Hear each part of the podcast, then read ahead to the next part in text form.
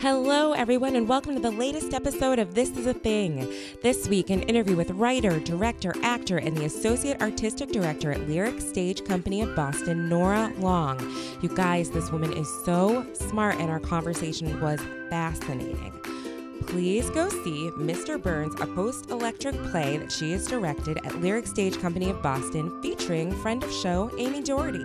It opens April 8th and runs through May 7th. While you're online buying a ticket for that, I'm going to do a little shameless self-promotion. Please go see Sweet Charity at Stoneham Theater. It runs March 31st through April 24th. We are having a blast, and we would love it if you would join us. And while you're online doing all those other things, why don't you subscribe to this podcast, head on over to iTunes and click 5 stars so you can show everyone how much you love this. Thanks so much for listening, and I'll talk to you later. Hello, everyone. Welcome to the latest episode of This Is a Thing. I'm here today with A. Nora Long, and I have questions about that because do you say the A? You just say Nora, right? Well, I generally introduce myself as Nora, but the A, my first name begins with an A. Okay. Do you not talk about your first name? It's Amy. My first name is Amy. I was like, is it a mystery? It's a little bit of a mystery, but yeah, Nora is like more of a real name. I can tell you the whole story if you want. I would like to hear it, please. Right now? Or yes. Do you have to keep introing? Oh, no, that's it. That was intro. I mean, I got sidetracked by your name right away, so let's go. So Nora is a family name. It was my great aunt's name, and but she was still alive when I was born. She was like 94, and so my parents knew that Nora was going to be my middle name, and then picked the first name in the baby book they both agreed on, which was Amy. So Amy's always felt like a fake name for me, and so in college I started going by Nora. And, but just because I don't want to like change my license and do all that stuff, the A is a little like an acknowledgement. And also, right, like I'm one Nora of many Noras. There are many Noras. I like A Nora Long. I love it. I love that story. That's lovely. Thank you. Oh, where are you from? I'm from Boston. You originally. Are? Okay. Yeah. I grew up in Roslindale, and then my family moved to Needham just before I started high school. Okay. And did you go to school here as well? I did my undergrad at Sarah Lawrence College, which is just outside of New York City. And then I went to grad school across the river at the ART Institute. Oh, cool. For advanced theater training. It's got a very long name. Well, it makes it more official, right. I think. The more words you stick in a name, the more official it is. Sure, with colleges and I think churches too. I think both. People, the more names you put in there. Yes, I would like the third or something, but I've missed my window. So I think you could just add one in there. I should. Right? Okay. Yeah, I'm going to do it. It's on.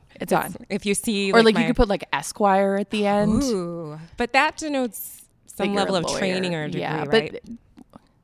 But when people expect me to know stuff, that'll be real awkward. I'm like, I cannot help you. I just like the way it looks. I have a question. So what was going to Sarah Lawrence like? Like I have, for some reason, some vision in my head of going to school there that is like... ladies on a sunny lawn wearing like long skirts and their hats are billowing in the breeze and they're reading like romantic poetry books. And I don't know where that vision came from, but it's definitely anytime someone says, oh, Sarah Lawrence, I'm like, oh yeah, that's what you did for 4 years. But that's probably not true. It's a little bit true. The college did go co-ed in the 60s. Rahm Emanuel and Carrie Elwes are some of our famous men who graduated from there. But most people either know it because of Joseph Campbell, who famously taught there, or because it has a reputation of being rather bohemian in spirit. The college is it was great. It was a perfect fit for me. My high school was really grade driven and not so much idea driven. It was like what your GPA was or what your class rank was more important than ideas or what you're actually learning. And so I tried to find an undergrad experience that was as opposite from that as possible, and Sarah Lawrence was definitely that. There are no tests, there are no grades, there are no majors, and there are no requirements, really. There's like a suggested program, and you have an academic advisor who like guides you through shaping your own program. But it was a really extraordinary place to learn, and both about academic subjects, but also about the world and being a person. And I'm super grateful for having that opportunity. Oh, that's really cool. I like that you were attracted to balance, mm-hmm. and being like, okay, I've had all of these goal-oriented, like, I know what that's about. Mm-hmm. Let me level it out in myself and go for ideas and stuff. Was it, was that conscious when you chose the school, or was it like the bohemian aspect, or all of it all together? All of it all together. I mean, the school is extraordinarily liberal. Coming Out Week became Coming Out Month. It's very, very progressive in terms of social issues, and is really supporting. Supportive of individual exploration of ideas and creativity. And so that idea, so you get like really detailed written evaluations from your faculty. You pick your classes by interviewing teachers. There's like a week. Really? Yeah. So you get to see if this is a person that you feel like is a good fit, if this is a person that, you know, you feel like you want to explore the ideas that are germane to the class with, which is it's the kind of school I think that's not for everyone, because mm-hmm. you have to be really motivated, you have to be really interested in learning and ideas. There are a lot of people who found that the kind of lack of structure, that they needed more of a concrete structure to mm-hmm. really be successful when you're 19, right? Sure. Yeah, and there were a number of really just extraordinary minds, both who taught there and who went there. I just met a lot of really extraordinary artists, and it was sort of the first step in shaping my real theatrical sensibility, because my high school didn't have a theater program. Mm-hmm. It was a club that I ended up running actually with a friend my senior year. I love that. Because they didn't hire anyone to do it. So having a more kind of formal background with a kind of wealth of artists was really helpful for me. Wow. So this is probably a dumb question, but so does anyone get, like, can you get kicked out? Like, you know, you can fail out of, you know, the colleges with grades. Like, how does that work if you don't have like A, B, C? Well, so there's technically a grade that a teacher gives you that goes on a transcript, but you have to request it. And it's really, you only get those because, you know, people who leave Sarah Lawrence want to maybe go to other schools, mm-hmm. or the rest of the world requires things like grades and GPAs. There is totally a way to get kicked out. Mm-hmm. I would say the school was more, what's the word? As is probably not surprising that kind of non-traditional learning environment attracts a lot of non-traditional students. Sure. And so it was sort of a joke a little bit, right? Like that if you just weren't feeling class that day, that maybe you wouldn't go. Yeah. I was sort of on the opposite end of the spectrum. Like, I was hyper aware of the cost of the college, and so knew how much each day of class cost. And oh my gosh. So like, I had mono my sophomore year and just kept going to class, because to the point where like professors were like, please leave. I was going to say, how did everyone else feel? Were they like, you can please stay in your room? Could you not come to class today, please? But yeah, it's the kind of university experience where your inability to go to class or be driven by your classes, like that's enough of a failure. It's about more the intrinsic value that you're putting in. So you could get booted. Mm-hmm. There were just a lot more people who were on like the 5 or 6 or 7 year plan. because they could be. Just take your time. They just took their time. And right? If you can afford it. And if you can afford it. And I suppose. Finding your way through it. Boy. My financial aid package, even if I had, my senior year at Sarah Lawrence was my best year, and I was really reluctant to leave the security of the collegiate format into the scary professional world of the arts, like, let alone life. But even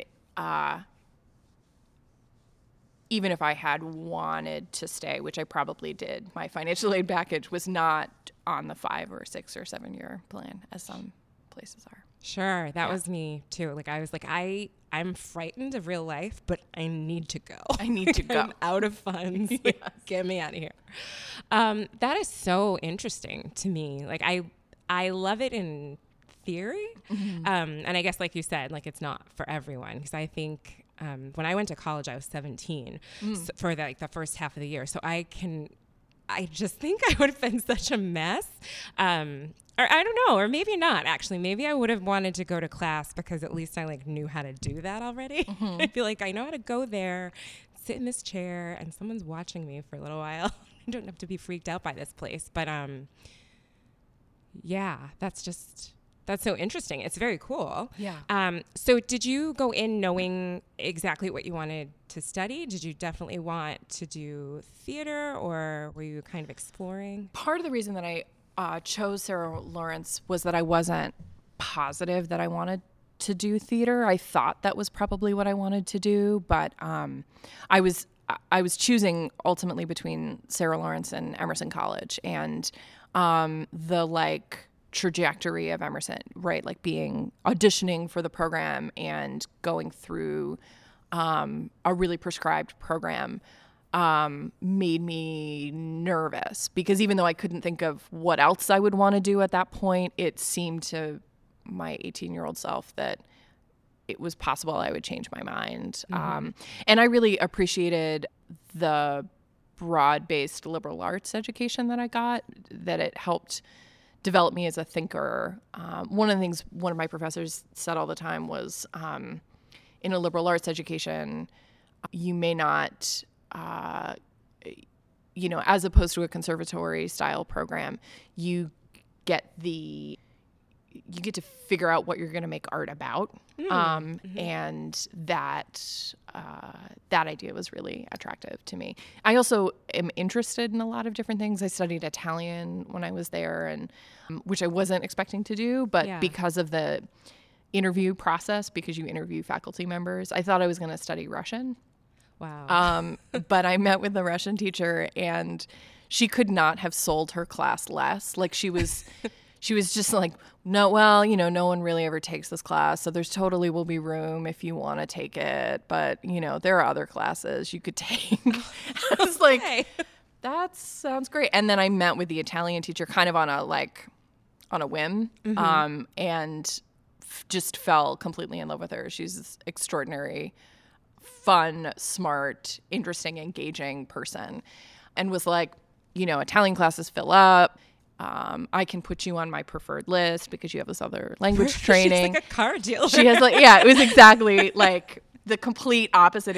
I kind of wanted to be to the Russian teacher, maybe more people would take your class if you talked about it a little more positively. Yeah.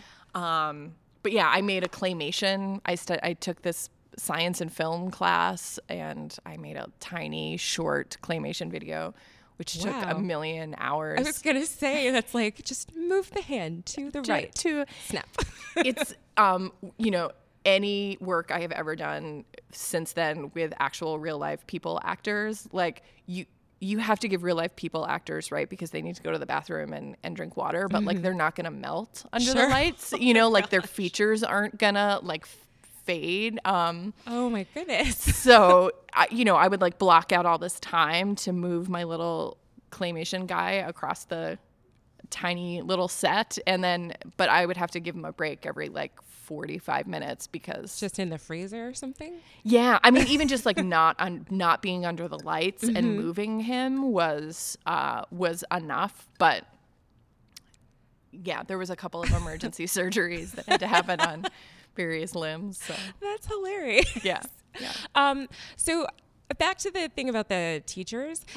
So like, was there a bidding war kind of for students then? Like, would they be like, we have candy for you. Come take my class. Like, how does, did that create pressure for the professors to kind of have to sell themselves to students, or were they not worried about it? Not really, because teachers who were successful at Sarah Lawrence, right? Like teachers who, in the same way that like Sarah Lawrence isn't the best fit for every student, it's not probably the best fit for every professor. So professors who are engaged in teaching, it's not a big research university. You know, most of the faculty were practicing in their field, but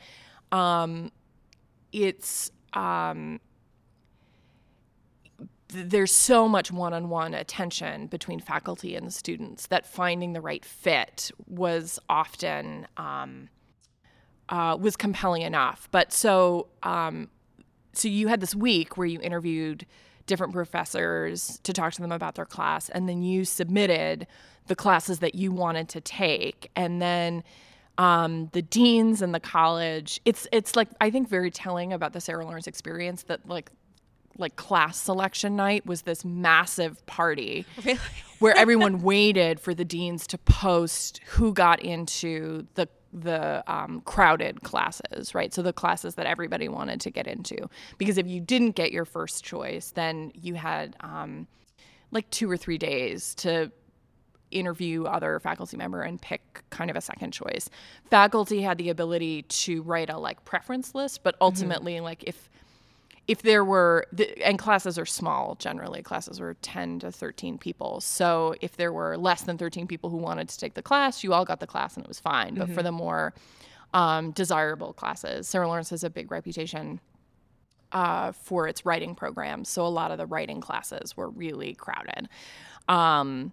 And so the deans would post this list late at night saying, it was like every year, we're not posting it until the morning, but every year they posted it at like, midnight, and everyone would cram into the main academic building on campus, which is actually the Lawrence's home. So it's like a converted mansion. So everyone would cram into the stairwell, and that's when the party would end, because while there were many people who would be very excited about having gotten their classes, the tears over the weeping about not getting into, for example, I have a very vivid memory of a woman just collapsing in tears because she believed that she didn't get the poetry workshop, but in fact she just had imbibed too much alcohol to read her name on the list. So her immediate fear took over, and one of her friends had to tell her, no, you got in. Oh my gosh. But I think like weeping over I didn't get into poetry is very emblematic of the Sarah Lawrence experience. That's just the whole video that they send you. Yes. Like, do you want to come here? Do you want to come here? Are you this person? That's amazing. And for some reason, what I'm picturing in my head is like some cross between like The Sorting with The Sorting Hat and Harry Potter and like the Iowa Caucus or something. Like they merge together, and like that's finding out what class you go to. That's incredible. I mean, I guess that's awesome that someone would be so excited about learning that that they're that upset about not getting to study the thing that they would like to do. Yes. But I just wasn't in that place when I was in college. So I'm like, I can't imagine. I don't know if I ever felt that passionately. Maybe if I hadn't gotten into like a required class my senior year when I was truly running out of money, that I could have cried over that, because I'd be like, I can't stay. Wow. That's amazing. Sorry, I'm like just mystified. So how did you end up back here? Did you come back right after college, or? I had a year between undergrad and grad school, and I had a short-lived internship at a theater in the southern part of the country, and then 9 of the 11 interns at that theater in my group left. To just give you an idea idea. So it wasn't good. I wasn't great. Yeah. But so I got an internship actually at the American Repertory Theater, and which was great because I was applying to go there for grad school. And I applied to a couple of other places, but I always knew I wanted to come back to Boston. Mm-hmm. It's part of why I wanted to do undergrad not in Boston, and wanted to try out New York, because I think when you're in theater, there's this idea of New York is the place mm-hmm. to do it. And part of what I found is that what is amazing about theater is that, or what can be amazing about theater is it allows you to have a dialogue with your community and be part of something more than just the production. Oh, sure. And so that idea was always more interesting to me than, being on Broadway and doing that kind of work. That being said, I did spend a semester in London, and if I could live there, I would live there in a heartbeat. So that's like maybe a little counterintuitive to what I just said, but that's okay. Boston's home, and I always felt like Boston was a place that I could have an impact. And, I went to school with these brilliant people, and they were all, my senior year, they were all vying for the same job at Barnes & Noble. This is when you could afford, this is going to date me, but this is when you could afford to live in Williamsburg and Park Slope, right? So they were all like moving there. You said Barnes & Noble like as like a thing to do all the time, so. Yes. I'm from that age as well, though. Right? Yeah. That was when we had bookstores. Yes. Ye old borders. Ye old borders. And, a number of them are doing extraordinarily well. And, there's definitely something to the appeal, I think, of living in a major market like New York where there's so much happening. But I didn't want to be like just another person like eking out a living. Sure. Or work in a place like that. So. I read something that you wrote about, I'm going to forget the name of it, so I'm going to sneak a peek at my notes. Okay, I can't get into my phone. But it was a piece that you wrote about kind of like the cost of being an artist and like how, like the Renaissance and other great movements of art were like subsidized by a government entity or something larger, and that's not really something that happens anymore. Is that something that you started thinking about that long ago? I don't really know where the piece came from or why you wrote it, but it was interesting to me. I thought had a lot of good points. Oh, thank you. I think I wrote the piece, I think you're talking about the piece I wrote for HowlRound. Yes. Which I wrote because I was reading a lot of pieces where there was this like, I don't know why artists expect to make a living. We should just be grateful for being able to do the work, because obviously we're not human people that need to eat or go to the dentist or whatever. Yeah. And that is my favorite moment of American history. And part of what I wrote my graduate thesis on was the theater history of Boston. But my favorite moment of American history is this like tiny moment where the government, and I just want to, like, the government thought it was detrimental to have artists doing things that were not art. That in the Depression, the idea that artists were building roads or, violinists were not playing the violin was considered a detriment to American society.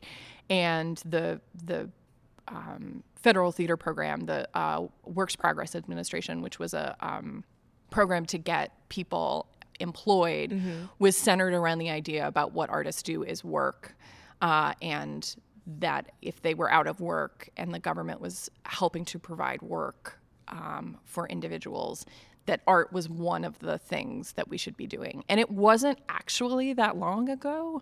And it's amazing to me how much the dialogue has shifted from 1935 to 2016. And so the idea, I think, that somebody like Shakespeare or Mozart were an accident of birth, I think is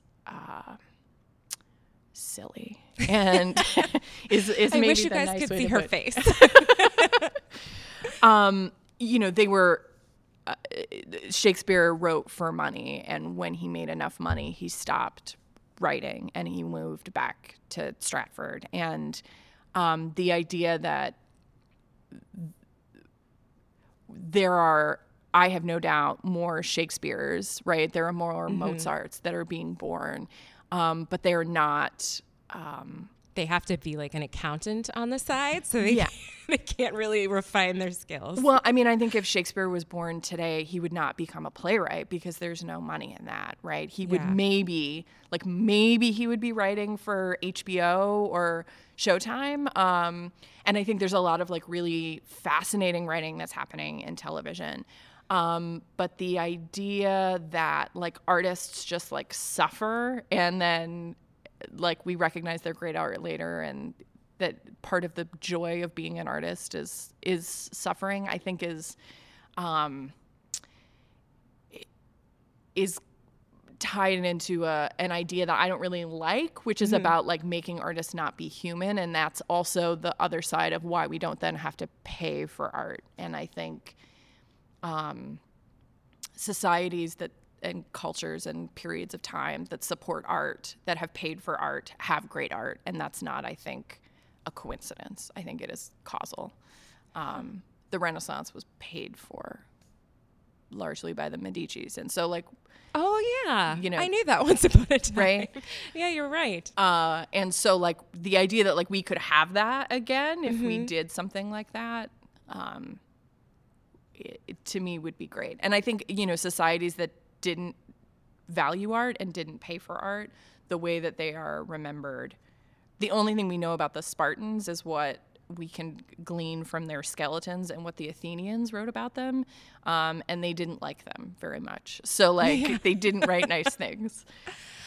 That's really interesting, because I guess or not I guess, but something that you made me think of when you're talking about the WPA, right? That works. That's where all of the amazing photography came from too, right? Like Dorothea Lange, and that's the only name I can think of right now, but all of those beautiful photos that kind of document like the tragedy, but the beauty of what was happening in certain parts of the country. It's kind of a part of our story that maybe she wouldn't have had time to preserve for us without like assistance to do that. So that's a really interesting concept. Kind of bums me out. There's there are all these beautiful sculptures in New York that date from this time, and it's exactly because we paid people to make sculptures that we have all these sculptures in 1930 in Boston. People like Isabella Stewart Gardner, who believed that for America to truly be a great country, we needed to invest in beauty. And so she was one of the founders of the Museum of Fine Arts. And the ideology at that time is why we have the public library building. It's why we have the public gardens. It's why when you look in Boston at all of the beautiful things, all of the art that we have, it dates from this like approximately like 1880s to 1910 period, where a group of people said, hey, it's important that we pay for art. And so we're going to do that. Wow. You know, Symphony Hall, all of the Colonial Theater, all of these like major cultural touchstones date from this period. And there's this idea, I think, that Boston has not had a theater history. And the way that I prefer to think about Boston's theater history is that it's people have time and time again made art here in spite of government and other handicaps, other, negative interventions, that there are people here who are passionate about making and seeing and participating in art. Wow. I have so much to think about. I feel like I want a copy of your thesis. This is so interesting to me. Let's take a short break. Just give everyone time to kind of digest what they just heard, because I will be for probably like a week or so. We're going to take a break. We'll be right back. Hello again. I forgot to tell you some things earlier. Number one, your hair looks so good today. Like, really great. Like, I don't know if you got a new conditioner or some other type of emollient or something that you're using in it, but I mean, you look fantastic. Here's a couple of other things I wanted to share with you. If you have any questions or comments about the show, suggestions for guests, or you just want to tell me how much you love it, you can email me at carrypodnow@gmail.com. You can also look up my Facebook page, which is facebook.com/thisisatthing. We are also on Instagram. You can find me at carrypod, or on Twitter. It's at carrypod there as well. I would love to hear from you, and thanks so much for listening. Welcome back. Nora, I really enjoyed that back tuck that you did during the break. It was impressive. I didn't know you could do that. Question, I know you've done directing, and have you done performing? Like, do you still perform? I was in a production of Arcadia with Bad Habit Productions a couple of years ago, which was my first performance since college. I think everybody starts in theater as an actor, and I'm not an exception, but I moved pretty quickly to directing and writing and dramaturgy. Wow. Thank you for saying that word. You're welcome. Because I always look at it and I'm like, a person is a dramaturg, right? Yes. Some people do say dramaturge because they don't like the scatological, I think, implications that exist in English. Oh, okay. When you use like the hard G, but I embrace that. Okay. Microsoft Word puts an E on the end when you write dramaturg, which most of the dramaturgs I know do not use. Interesting. Okay. Yeah. I always have a panic moment. I'm like, dramaturgy, and then I just don't want to say it ever. I'm worried I'm going to sound stupid. For people who don't know, exactly what does a dramaturg or a dramaturge do?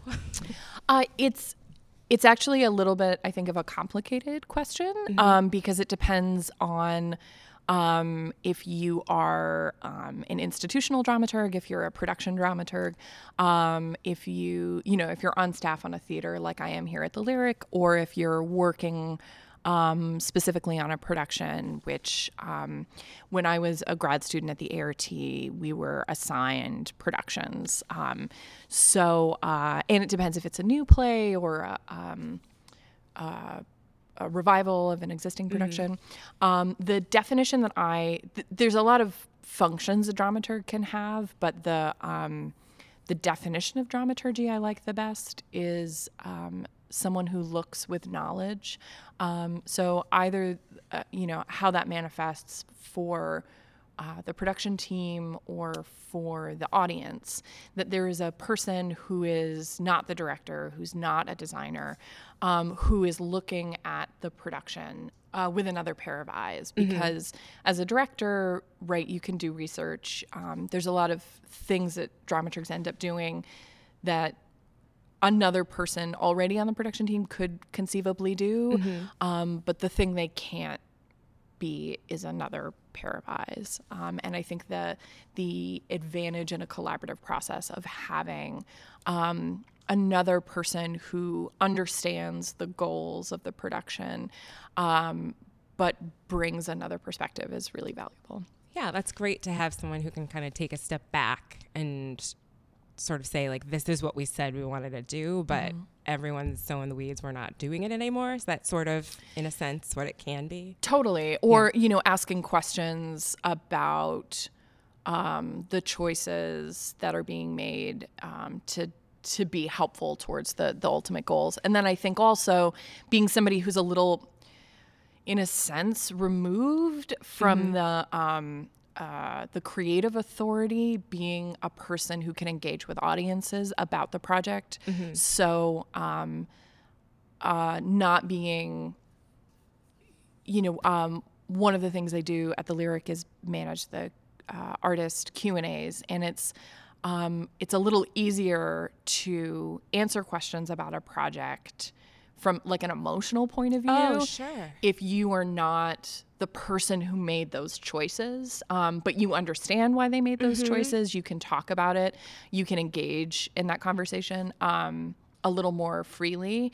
When I am managing a Q&A for a show that I directed, there's a little more at stake. Sure. Because, they're talking about, we're talking about this show that I worked on, mm-hmm. but it's also like a little bit of myself that's mm-hmm. out there. Definitely. If it's a play that I wrote, oh gosh, that's like a lot of yourself yeah. right there that people are talking about. And so sometimes, yeah, you're like, what's it to you? Yeah, all exactly. The choices were good. They were all good.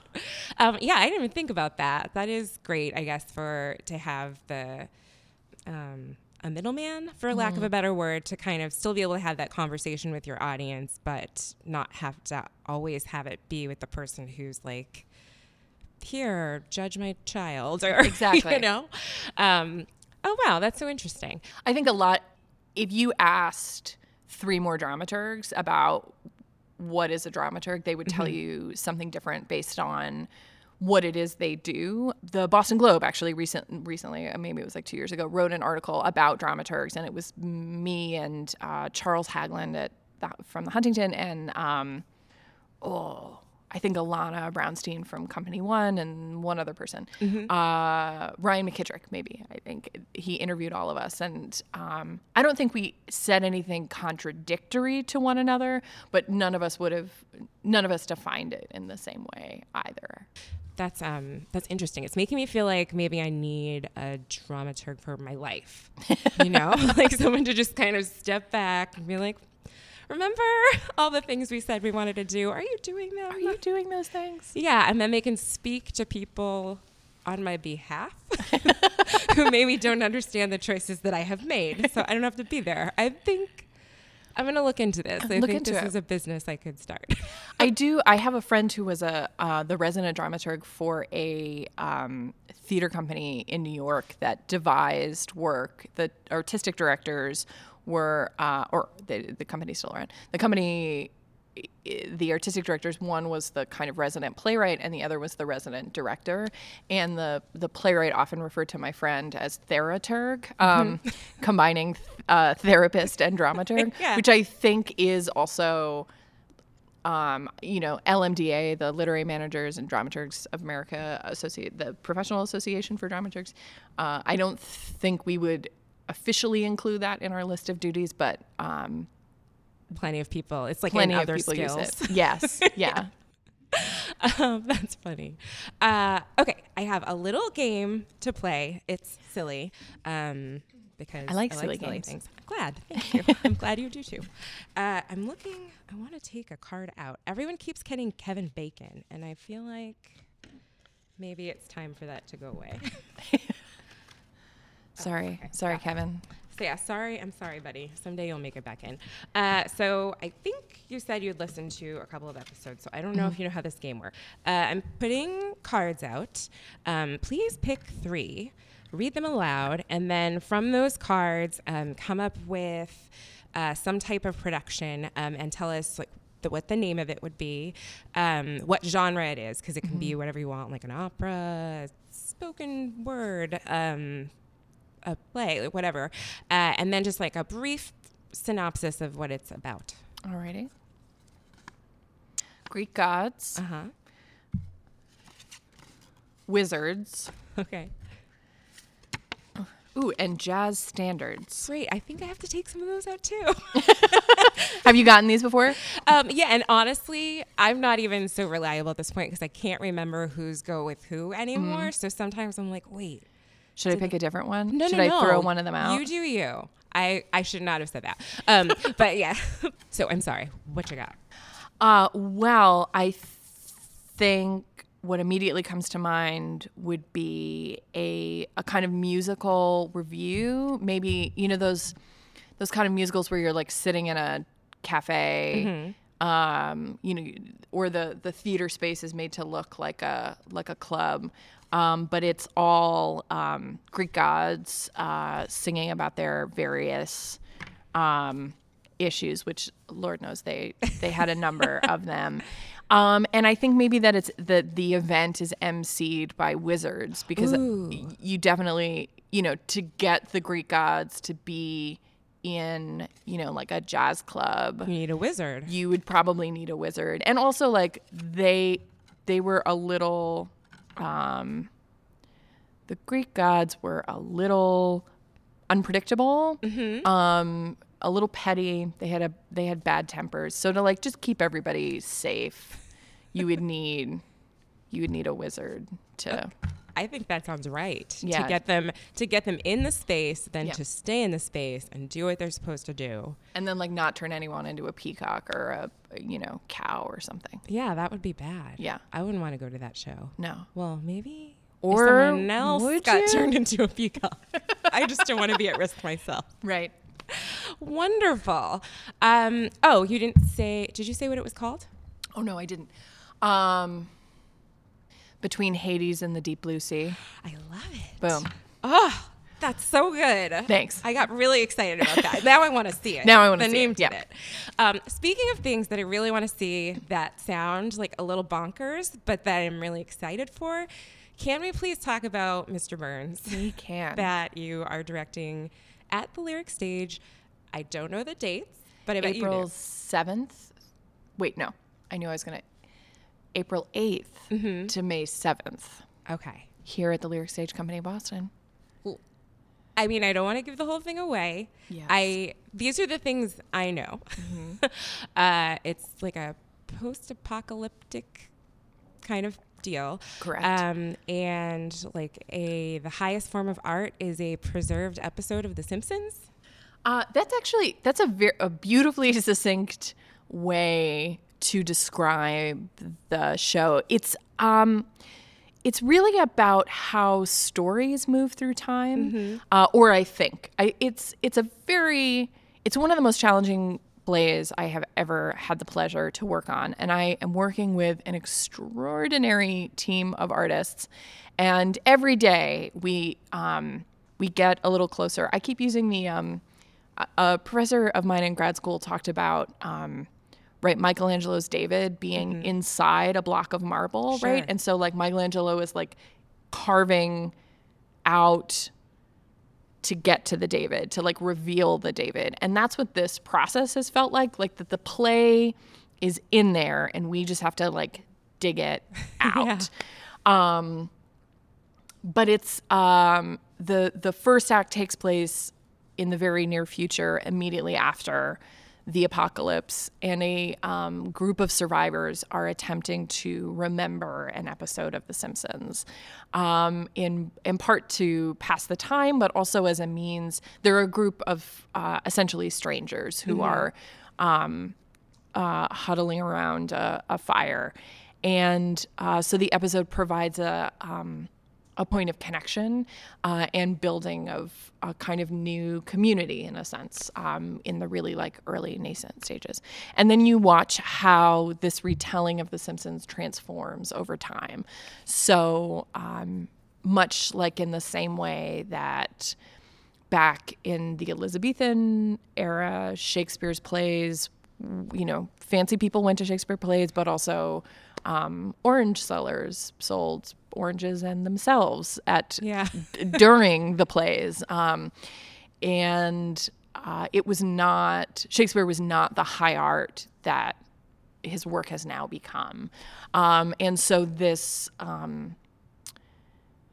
this play posits what would happen if a contemporary piece of popular culture got pushed forward through the lens of a kind of earth-shaking event. How do our stories transform through time? How do we transform because of them? Wow. et cetera, et cetera. I can't wait to see it. Thanks. Me either. Well, I was interviewing Amy Jordy, mm-hmm. and she was talking about it, and instantly I was like, what? So, yeah, I'm so excited. Do you have any other projects coming up that people should know about? Really, from now until April, it's all Mr. Burns all the time. But after that, I will be directing Noises Off at Hackmatack Playhouse in Berwick, Maine, which is a beautiful summer stock theater on a real live working farm in Maine. There are bison. Really? Yes. And the owner of the theater's been around for a long time, and it's the Seacoast theater community is just awesome, and I worked with them this past summer doing Ruthless, the musical, mm-hmm. And so they're having me back, and I'm thrilled about that. Yay, that's exciting. Yeah. So we can see Mr. Burns in Boston, and then take a summertime road trip. Yes. Meet a bison or two. Like, is that grammatically correct? For some reason in my head, I was like, that doesn't sound right, but I think that's right. And see a cool play. Yes. It's exciting. Yeah. So I don't have a sign-off line for the podcast. I put someone on the spot and have them come up with one for me. What should I sign off with today? So my college theater troupe, my senior, I ran a theater troupe, and we were really... as a way to support one another and encourage one another through difficult times. We would frequently tell each other that we were both smart and pretty. And our final show of the season was all of our names are Smart and Pretty show. So I noticed in your podcast that you spend a little time complimenting the listener, which is a lovely feeling. It's surprising because you know. When I was listening to it, I knew you weren't talking to me directly, but you were a little bit. So I might encourage you in that line. So, dear listeners, you are both smart and pretty. Oh, yeah. You guys, I'm not going to say it again because she's just right. No, I am going to say it again. You're all smart and you're so pretty. Hey, it's me. I'm sorry to interrupt. I know some of you are a little freaked out right now. Like, how is she doing this? It's almost as though this interview isn't live. I know, technology is insane. But I have some news, and the news is this. This Is a Thing is now available on Stitcher. Stitcher has apps for iOS, Android, Nook, and iPad. Stitcher is radio on demand. Download the free app to listen anytime, anywhere. You can create custom playlists with your favorite podcasts. Also, you can rate and review your favorite shows like this one and share with your friends on Facebook or other social media. For those of you that really love iTunes, don't worry, we're not going anywhere. And you can head on over there and rate and review the show. We love 5 stars. I will talk to you later, and I love you.